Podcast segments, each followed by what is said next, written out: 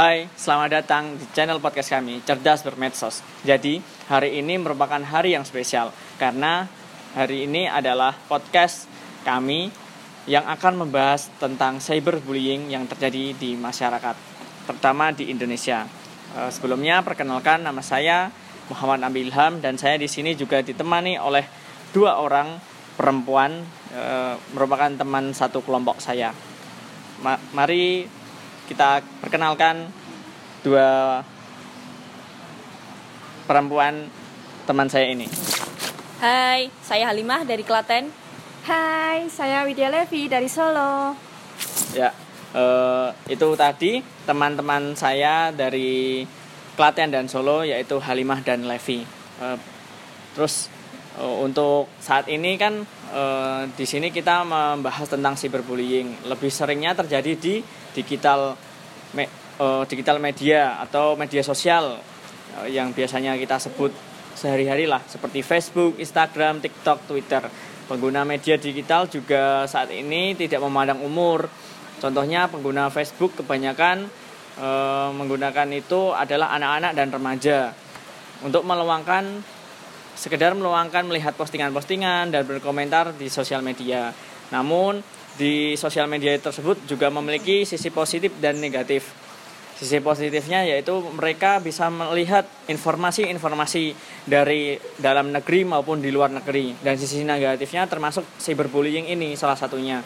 Jadi cyberbullying ini termasuk uh, dan cyberbullying ini merupakan termasuk ke, salah satu kejahatan sosial media lah. Langsung saja kita mulai perbincangan pada pagi hari ini uh, bersama Levi dan si Halimah.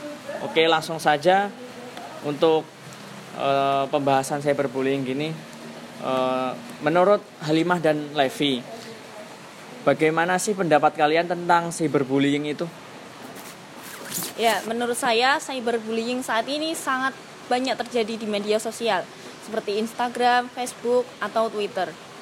Ya, seperti untuk mencemooh seseorang di komentar atau memberikan tanggapan-tanggapan yang negatif kepada yang bersangkutan. Itu sangat membuat yang berkaitan itu sangat merasa depresi atau membuat mental down. Itu uh, pendapat dari Halimah. Lah, langsung saja kita ke Levi. Bagaimana sih Levi pendapat tentang cyberbullying? Menurut kamu itu bagaimana sih memang? Ya hampir sama dengan Halimah, cyberbullying cyberbullying itu sangat membahayakan dan bisa menyebabkan orang yang bersangkutan mengalami depresi, down dan mungkin bisa saja sampai bunuh diri. Jadi, kekerasan di dalam digital, kekerasan di dalam media sosial itu lebih jahat daripada kekerasan secara langsung. Seperti itu. Oke, itu tadi uh, pendapat dan penjelasan dari Halimah dan Levi. Uh, sekarang kita membahas tentang cyberbullying lagi. Untuk kasus-kasus seperti apa sih yang sebenarnya terjadi di sosial media itu tentang cyberbullying? Kan tadi Levi dan Halimah pendapatnya juga hampir sama tentang bagaimana korban tadi bisa down mental do, mental uh, mentalnya down atau psikisnya kena atau bagaimana atau gitu. Bagaimana sih kasus-kasus yang terjadi itu? Emang bagaimana kalau bisa sampai korban itu mentalnya down ya menurut saya seperti komentar-komentar di media sosial itu sangat-sangat menyakitkan bagi si yang bersangkutan. Karena kurang percaya diri karena komentar-komentar di media sosial itu meskipun hanya tulisan kata-kata yang disampaikan itu sangat-sangat menyakitkan. Oleh karena itu bijaklah dalam berkomentar di media sosial agar tidak da, me, menyakiti seseorang. Oke, untuk untuk kasus-kasusnya sendiri contohnya apa sih Halimah? Contoh-contohnya? Menurut saya kasus yang baru-baru terjadi saat terakhir-terakhir ini itu kasusnya Nisa Sabian. Itu beritanya katanya sih Nisa Sabian menjadi kekasih gelap dari Ayu Sabian selama dua tahun terakhir ini. Padahal Ayu Sabian sudah punya istri dan anak. Dan isu tersebut telah dibenarkan oleh anggota keluarga dari Ayu Sabian sendiri.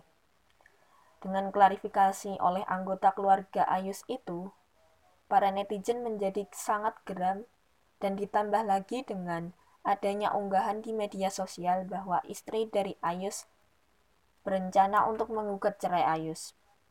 Isu Nisa Sabian menjadi terus bergulir dan banyak komentar pedas dari netizen yang dilontarkan pada akun media sosial Instagramnya. Komentar pada akun Nisa Sabian didominasi oleh komentar-komentar negatif oleh netizen yang sekedar meluapkan emosi terhadap berita perselingkuhan Nisa Sabian tersebut.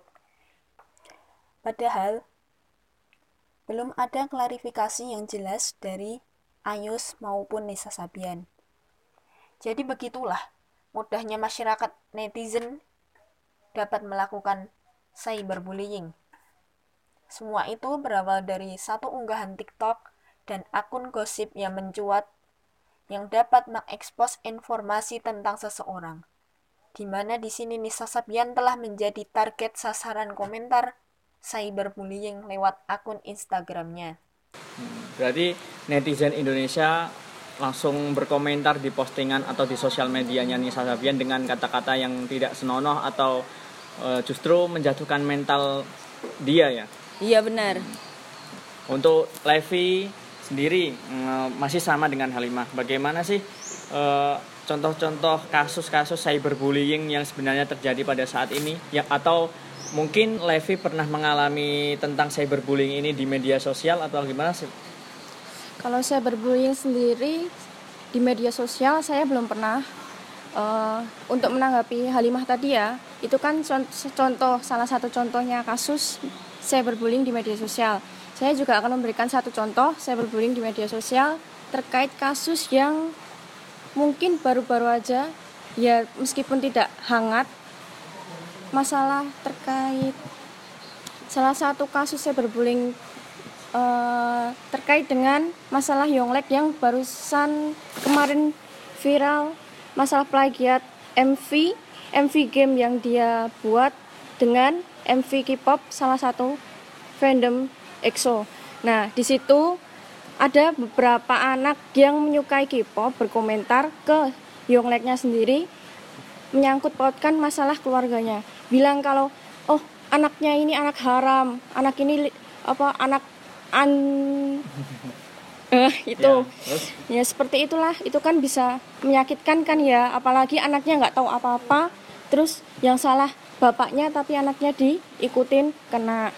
Seperti itu nanti kan juga bisa menimbulkan suatu ketika nanti di masa depannya kalau anaknya melihat kan juga bisa menimbulkan down. Hmm. mentalnya bisa kena juga seperti itu bukan cuma mental tapi juga psikis juga yeah. keadaan sosial pada saat anak-anak itu eh anaknya tersebut dewasa nanti ya iya hmm. terus untuk uh, cyberbullying ini sebenarnya ada penyebabnya atau tidak sih untuk cyberbullying ini menurut Halimah dan Levi? Kalau menurut saya, cyberbullying itu bisa terjadi karena masalah iri. Iri, uh, kurang puas dengan dirinya sendiri, akhirnya dia melampiaskan kepada orang lain. Marah, marah kepada diri sendiri, tapi juga dilampiaskannya kepada orang lain itu juga bisa. Menurut Halimah bagaimana? Kalau menurut saya ya hampir sama seperti yang disampaikan Levi, seperti iri, tidak percaya diri, kemudian ingin terlihat keren di media sosial atau ingin terkenal di media sosial agar banyak yang mencari dan melihat akun-akun yang di komen tadi begitu. Jadi sebenarnya cyberbullying itu tak ini tersebut uh, merupakan awal dari keirian dan kedengkian hati seseorang lalu mereka itu melampiaskan ya, ya. melampiaskan kepada orang lain. Jadi mereka berpikir dan mengkritik secara negatif uh, mengkritik habis-habisan tetapi mengkritiknya secara negatif kepada seseorang sehingga seseorang yang dikritik tersebut bisa uh, tadi depresi bisa mentalnya down itu seperti gitu ya? Iya benar. Terus uh, untuk penanganan untuk penanganannya bagaimana sih menurut si Halimah dan si Levi? Penanganan untuk cyberbullying yang ada di Indonesia sekarang ini saat ini. Dan uh, cyberbullying ini bagaimana cara menuntaskan uh, masalah-masalahnya agar tidak terlalu berturut-turut kepada anak-anak di zaman sekarang maupun akan yang mendatang biar uh, tidak ada cyberbullying kembali. Kalau disangkut pautkan dengan negara di Indonesia ya, cyberbullying, seseorang yang di cyberbullying itu malah menjadi terkenal dan terkadang seseorang itu ingin di cyberbullying karena ingin terkenal, ingin Hmm, tenar, iya. gitu kan? Mm. Oh, berarti di sisi lain juga ada sisi positif dan negatifnya ya untuk cyberbullying tadi. Tapi cyberbullying kan bukan termasuk hal yang positif menurut saya itu eh, karena mereka yang ingin naik tenar kan adalah hal-hal yang orang-orang termasuk gila apa atau gimana sih Levi menurut anda? Menurut saya itu sih orang yang ya mungkin saja itu adalah orang-orang yang ingin mencari uang melalui ketenarannya. Hmm, jadi mereka itu mencari uang dengan cara bersosial media, dengan cara eh, menghebohkan dunia maya atau sosial media dengan cara-cara hal yang cyberbullying atau mereka malah meminta untuk dibully agar mereka bisa mendapatkan ketenaran, at- atensi atau nama sehingga mereka hits begitu ya. Iya. Seperti gitu. Terus eh, Itu sih contohnya di Indonesia. Ya, itu dan terkhusus untuk netizen-netizen di Indonesia. kalau untuk netizen di luar, mungkin saja seperti contohnya di Korea, itu kalau untuk pelaku cyberbullying, nanti orang yang bersangkutan bisa menjadikan mentalnya down dan bisa membuatnya bunuh diri. Itu juga sih kasus cyberbullying di Korea. Untuk Halimahnya sendiri tadi kan sudah di, dijawab oleh di, bukan dijawab sih eh, dijelaskan oleh Levi tentang penanganan cyberbullying. Untuk Halimah sendiri bagaimana pendapat atau penanganannya? Ya kalau di Indonesia sendiri banyak hal untuk menangani cyberbullying sendiri. Yang pertama untuk men- mengajukan eh, komentar-komentar yang ada di media sosial di screenshot kemudian melaporkan kepada pihak yang berwajib untuk penanganan yang lebih lanjut JIP kemudian diselesaikan secara baik-baik dan kekeluargaan dengan pihak yang berkaitan. Oke. Eh, terus selanjutnya kita juga membahas eh, bagaimana sih eh, agar bisa menghindari atau eh, dan selanjutnya kita itu juga membahas tentang eh, bagaimana sih caranya menghindari dan mencegah agar anak-anak eh, di usia sekarang atau di zaman sekarang itu agar tidak terpaku atau terpacu untuk cyberbullying. Apakah perlu ada pengawasan orang tua dalam bersosial media atau juga butuh pengawasan dari orang-orang terdekat atau bagaimana? Kalau menurut saya sih anak-anak di zaman sekarang kan pasti dari umur lima tahun mungkin itu sudah, sudah dibolehkan memegang handphone ya. Jadi kan belum tentu orang tuanya juga bisa mengawasi. Jadi salah satunya cara untuk menghindari cyberbullying itu ya diberikan pengetahuan kepada anak-anak mereka sejak dini. Untuk Halimah sendiri bagaimana sih? Eh, sep- sama seperti Levi bagaimana? Ya. Pertanyaannya saya maksud. Ya, ya di- sebelumnya saat usia dini sudah diberi pengetahuan tentang di- dunia digital. Kemudian untuk masa-masa remaja itu diberi batasan-batasan tertentu dalam dunia digital agar tidak terpengaruh atau terbawa hal-hal yang negatif dalam dunia digital. Hmm, Oke, untuk eh, terus gini, untuk cyberbullying sekarang ini, hal yang paling merebak dan paling meresahkan itu terjadi pada di kalangan apa sih menurut kalian Levi dan Halimah di kalangan di kalangan remaja atau di kalangan anak-anak atau di kalangan sosial atau di kalangan dalam keluarga yang yang bisa bikin jadi bullying yang yang paling meresahkan cyberbullying yang paling meresahkan? Kalau menurut saya eh, cyberbullying yang paling meresahkan di Indonesia itu sekitaran usia anak-anak sampai sampai remaja. Karena itu ki- kitanya sendiri ketika bermain media sosial tidak mengetahui siapa siapa sajakah umur berapa sajakah orang-orang yang berkomentar di media sosial kan. Kemudian orang-orang yang di media sosial itu juga tidak mengetahui realita kehidupan nyata orang-orang yang mereka komentari. Hmm, jadi eh, mereka yang berkomentar itu hanya berbe- memikirkan ekspektasinya saja ya, bukan realitanya. Jadi ekspektasinya bagaimana, tetapi realitanya bagaimana mereka kan juga tidak eh, mengerti. Tiba-tiba langsung menjudge dari covernya saja, lalu mengkritik se- sehingga uh, menghina secara habis-habisan di sosial media. Uh, terus untuk Halimah bagaimana? Hal ya. yang paling meresahkan di masyarakat untuk cyberbullying? Ya kalau menurut saya ya sama seperti Levi, anak-anak sampai remaja karena masa itu masa yang paling sering melakukan cyberbullying karena di masa itu emosi anaknya masih naik turun, masih labil dan belum bisa dikendalikan egoisnya dalam bermain sosial media saat ini. Hmm, Oke, okay. itu tadi tentang uh, hal yang paling meresahkan untuk Halimah dan Vivi. Uh, saya ber Levi, oh ya mohon maaf Levi untuk Halimah dan Levi. Uh, sebenarnya cyberbullying ini termasuk dalam kategori rasis atau sara sih sebenarnya itu. Uh, dan menurut rasis itu seperti kayak memandang fisik orang lain, menghina fisik orang lain atau bagaimana itu termasuk cyberbullying atau bagaimana atau itu merupakan hal yang tidak cyberbullying. Ya, menurut saya, rasis dan SARA itu termasuk dalam kategori cyberbullying. Rasis itu adalah menghina seseorang seperti menghina bentuk fisik atau warna kulit. Seperti contohnya yang sering terjadi di Indonesia itu di daerah Papua karena persoalan warna kulit yang hitam seperti orang Amerika. Dan untuk SARA sendiri itu artinya menghina suatu kelompok tertentu yang menyangkut-nyangkutkan dengan keturunan, agama, kebangsaan atau kesukuan maupun golongan tertentu. Untuk rasisnya sendiri, tadi kan uh, Halimah berbicara tentang seseorang. Berarti seseorang itu berarti termasuk termasuk udah fisik dan uh, penampilan atau bagaimana?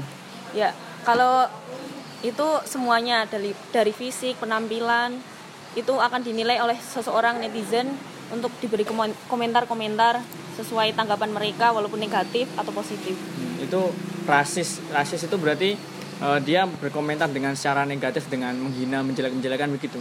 Iya benar. Hmm, untuk uh, saranya sendiri tadi saranya sendiri menghina suatu kelompok tertentu. Berarti uh, suatu kelompok tertentu itu seperti bagaimana kasusnya? Oh, salah satu kasus mengenai Sarah di media sosial bagaimana? Itu uh, dulu pernah ada viral di TikTok yang ada seseorang merekam video di depan masjid yang biasanya masjid itu kan harusnya uh, tempatnya uh, untuk bersolawat yeah. atau untuk adzan aja ya. Azan, nah, ya. nah di situ dia itu merekam dengan musik dangdutan dan bilang kalau masjidnya itu tuh memutar musik dangdutan itu. Hmm. Itu orangnya itu dari golongan apa ya? Atau uh, mungkin dari orang yang sesama muslim atau non muslim? Kalau setahu saya dia non muslim, hmm. non muslim dan dari wajahnya sih kelihatan seperti keturunan Cina. Hmm. Untuk Halimah, apakah pernah melihat eh, kasus-kasus uh, yang pernah dilihat oleh Halimah atau pengalaman kasus-kasus tentang cyberbullying uh, yang berkaitan dengan SARA. Ya, saya pernah mengetahui mengenai kasus SARA yang terjadi di DKI Jakarta, yaitu kasusnya mantan gubernur DKI Jakarta yaitu Ahok. Dulu pernah menghina dan merendahkan Al-Quran, kalau tidak salah dalam surat Al-Ma'idah ayat 51. Menurut Ahok, surat Al-Ma'idah adalah sumber atau alat untuk membohongi umat atau masyarakat. Dari pernyataan Ahok itu sudah jelas bermakna negatif, karena ia menilai dan mempunyai anggapan bahwa orang yang menyampaikan surat Al-Ma'idah ayat 51 kepada umat atau masyarakat terkait pemilihan adalah bohong atau membohongi umat atau masyarakat. Surat Al-Ma'idah ayat 51 adalah ayat Al-Quran bagian dari Al-Quran, kitab suci agama Islam yang dijaga kesuciannya. Siapa pun yang menyampaikan ayat Al-Quran sepanjang ayatnya disampaikan dengan benar, maka hal itu tidak boleh membohongi umat atau masyarakat. Oleh karena itu, surat Al-Ma'idah bagian kitab suci Al-Quran. Maka, dengan merendahkan atau melecehkan surat Al-Ma'idah ayat 51 sama halnya dengan melecehkan kitab suci Al-Quran. Oke untuk untuk Halimah dan Levi uh, di uh, rasis tertentu rasis tersebut apakah masuk dari kita simpulkan dari pembicaraan tadi masuk da dalam cyberbullying atau tidak? Kita simpulkan. Masalah rasis ya? Mm -mm, masalah, masalah rasis, rasis, bisa sih masuk masuk dalam kategori cyberbullying. Oke, ta- uh, jadi kita kan di sini dari tadi membahas tentang cyberbullying, rasis dan dan sebagainya dan kita itu di sini uh, membicarakan hal ini karena kita tidak ingin memojokkan atau menghina uh, suatu kelompok tertentu kan di Iya, sini. benar. Uh, kita tujuannya itu hanya untuk uh, mengedukasi dan mencari pengalaman serta mencari gambaran bagaimana sih cyberbullying itu dan kita pun di sini tidak ada maksud tujuan apa pun untuk memojokkan uh, di sua- uh, memojokkan suatu kelompok mana pun Uh, dan kita itu saya ulangi lagi saya tegaskan kembali di sini kita itu juga tidak akan memojokkan atau tidak bermaksud memojokkan uh, kelompok lain tentang pembahasan ini. Jadi kita itu di sini membahas membahas uh, tentang cyberbullying. Nah, kembali ke cyberbullying lagi. Uh, untuk sanksi cyberbullying, hal apa yang paling uh, menurut uh, Anda berdua apa sih yang yang paling menga- uh, memberikan efek paling jera tentang pelaku-pelaku cyberbullying ini? Ya, di dalam undang-undang sudah dijelaskan dalam pasal 29 Undang-Undang ITE mengenai cyberbullying. Ancaman terhadap seseorang yang melakukan cyberbullying dapat dipenjara paling lama 12 tahun atau denda 2 miliar. Itu sungguh sangat besar dan lama di penjaranya. itu kan efek jera dari pemerintah yang berada di pasal itu tadi ta- pasal 29 UU ITE yang mengenai cyberbullying itu dari penegak hukum pemerintah setempat tapi untuk eh, efek jera pelaku-pelaku cyberbullying yang bisa dirasakan efek jeranya di sosial atau di masyarakat menurut Levi dan Halimah bagaimana apa sih eh, yang bikin efek jera di Kalau- sosial dan masyarakat Kalau menurut saya efek jerah untuk para netizen itu ya dia mengalami cyberbullying sendiri. Karena apa? Terkadang kita udah memberikan edukasi kepada netizen-netizen bahwa melakukan cyberbullying dan sebagainya itu tuh bisa membuat seseorang yang bersangkutan itu merasakan down, psikisnya kena dan lain sebagainya. Oh, justru malah kita kalau memberikan efek jera kepada pelaku eh, eh, cyberbullying, malah kita yang kena bullying kembali gitu. Yang saya yang Anda maksud hal itu. Bukan, kan tadi kan kan tadi kan bertanya masalah efek jerah untuk para netizen-netizen yang melakukan cyberbullying kan. Kalau menurut saya sendiri, orang pelaku cyberbullying itu tidak bisa merasakan rasa jerah kecuali kalau dia belum merasakan cyberbullying sendiri. Jadi dia harus menerima cyberbullying juga. Tapi bukan bermaksud seperti dia berkomentar terus tiba-tiba dia dijelekan di situ. Iya. Enggak seperti itu. Cuman dia harus merasakan sendiri seperti apa yang dirasakan orang yang bersangkutan yang di komentari negatif tadi. Jadi eh, eh, sanksi yang memang sanksi yang paling eh, aman atau paling ampuh untuk mencegah atau mengatasi cyberbullying itu tadi dari pasal UU ITE 29 tadi apa ada hal yang lain untuk cara menasihati atau bagaimana kan tadi kita menasihati ujung-ujungnya juga kita di cyberbullying kembali. Apakah eh, selain itu emang ada efektif lain atau bagaimana? Kalau menurut saya tidak bisa. Karena itu hukuman yang paling jerah itu adalah hukuman yang nyata. Seperti yang ada di seperti Halimah yang sampaikan tadi. Iya. Eh, apa? Tadi Halimah gimana mah tadi? Dalam pasal 29 Undang-Undang ITE mengenai cyberbullying. Hmm, itu itu efek jerahnya berapa tahun penjara atau berapa nominal nominal dendanya? Untuk penjaranya selama 12 tahun, dendanya 2 miliar. Oh, dendanya di 2 miliar ya. Berarti eh, bisa disimpulkan atau bisa ditarik kesimpulan juga bahwa eh, tentang cyberbullying ini efek jerahnya hanya menurut Levi hanya bisa di karena eh, di penegakan hukum ini ya.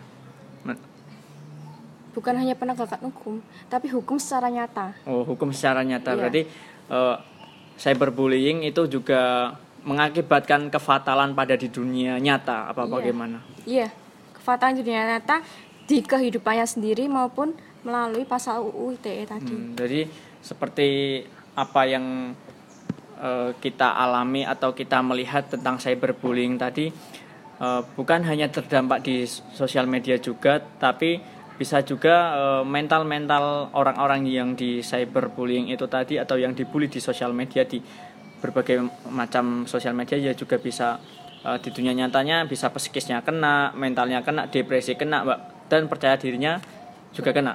Dan paling fatal itu juga bisa menyebabkan bunuh diri. Oh, bunuh diri. Jadi um, pemikiran juga dan uh, psikisnya juga kena semua ya berarti cyberbullying yeah. itu ya. Terus uh, cyberbullying ini merupakan kerugian yang sangat fatal dan sangat besar bagi diri sendiri maupun orang lain. Dengan cyberbullying tadi simpulannya eh, saat ini tuh cyberbullying itu bisa merugikan diri sendiri dan orang lain ya. Juga karena dari diri sendiri itu nanti kita kena pasal UU ITE pasal 29 UU ITE yang di penjaranya bisa dua tahun dan denda 12 tahun. oh 12 tahun. Iya, 12, 12 tahun malah. 12 tahun uh, dan denda nominal untuk membayar dendanya juga lumayan besar ya sekitar 2 miliaran ya. Yeah. Untuk orang lain juga uh, akibatnya itu tadi saya ulangi e, psikisnya kena, mentalnya kena, kurang percaya diri, bahkan e, mereka tidak ingin berbaur kepada masyarakat sekitar apa bagaimana? Ya benar benar begitu ya. Iya benar seperti itu. Hmm. Oke demikian e, podcast pembicara, e, berbicara kami. Oke demikian pembicaraan kita di podcast tentang cyberbullying ini dan pembicaraan kita juga waktunya juga cukup terbatas dan kita pun rasa sudah berbicara tentang cyberbullying ini sudah lama. Terima kasih untuk Levi dan Halimah yang jauh-jauh dari Klaten dan Solo untuk berbincang-bincang di situasi tengah pandemi ini. Terima kasih kurang lebihnya mohon maaf jika kami ada salah kata dan di podcast kami ini tidak me memojokkan atau tidak menghina atau tidak menyinggung kelompok atau seseorang kelompok atau organisasi yang lain. Jadi di sini kita itu benar-benar um, mencari pengalaman dan beredukasi dan sekali lagi saya tegaskan di sini kami e, berbicara podcast tentang cyberbullying tidak ada maksud tujuan apa pun menyinggung uh, tentang kelompok dan seseorang dengan tujuan maksud apa. Selamat selamat jumpa di podcast selanjutnya. Bye. Bye.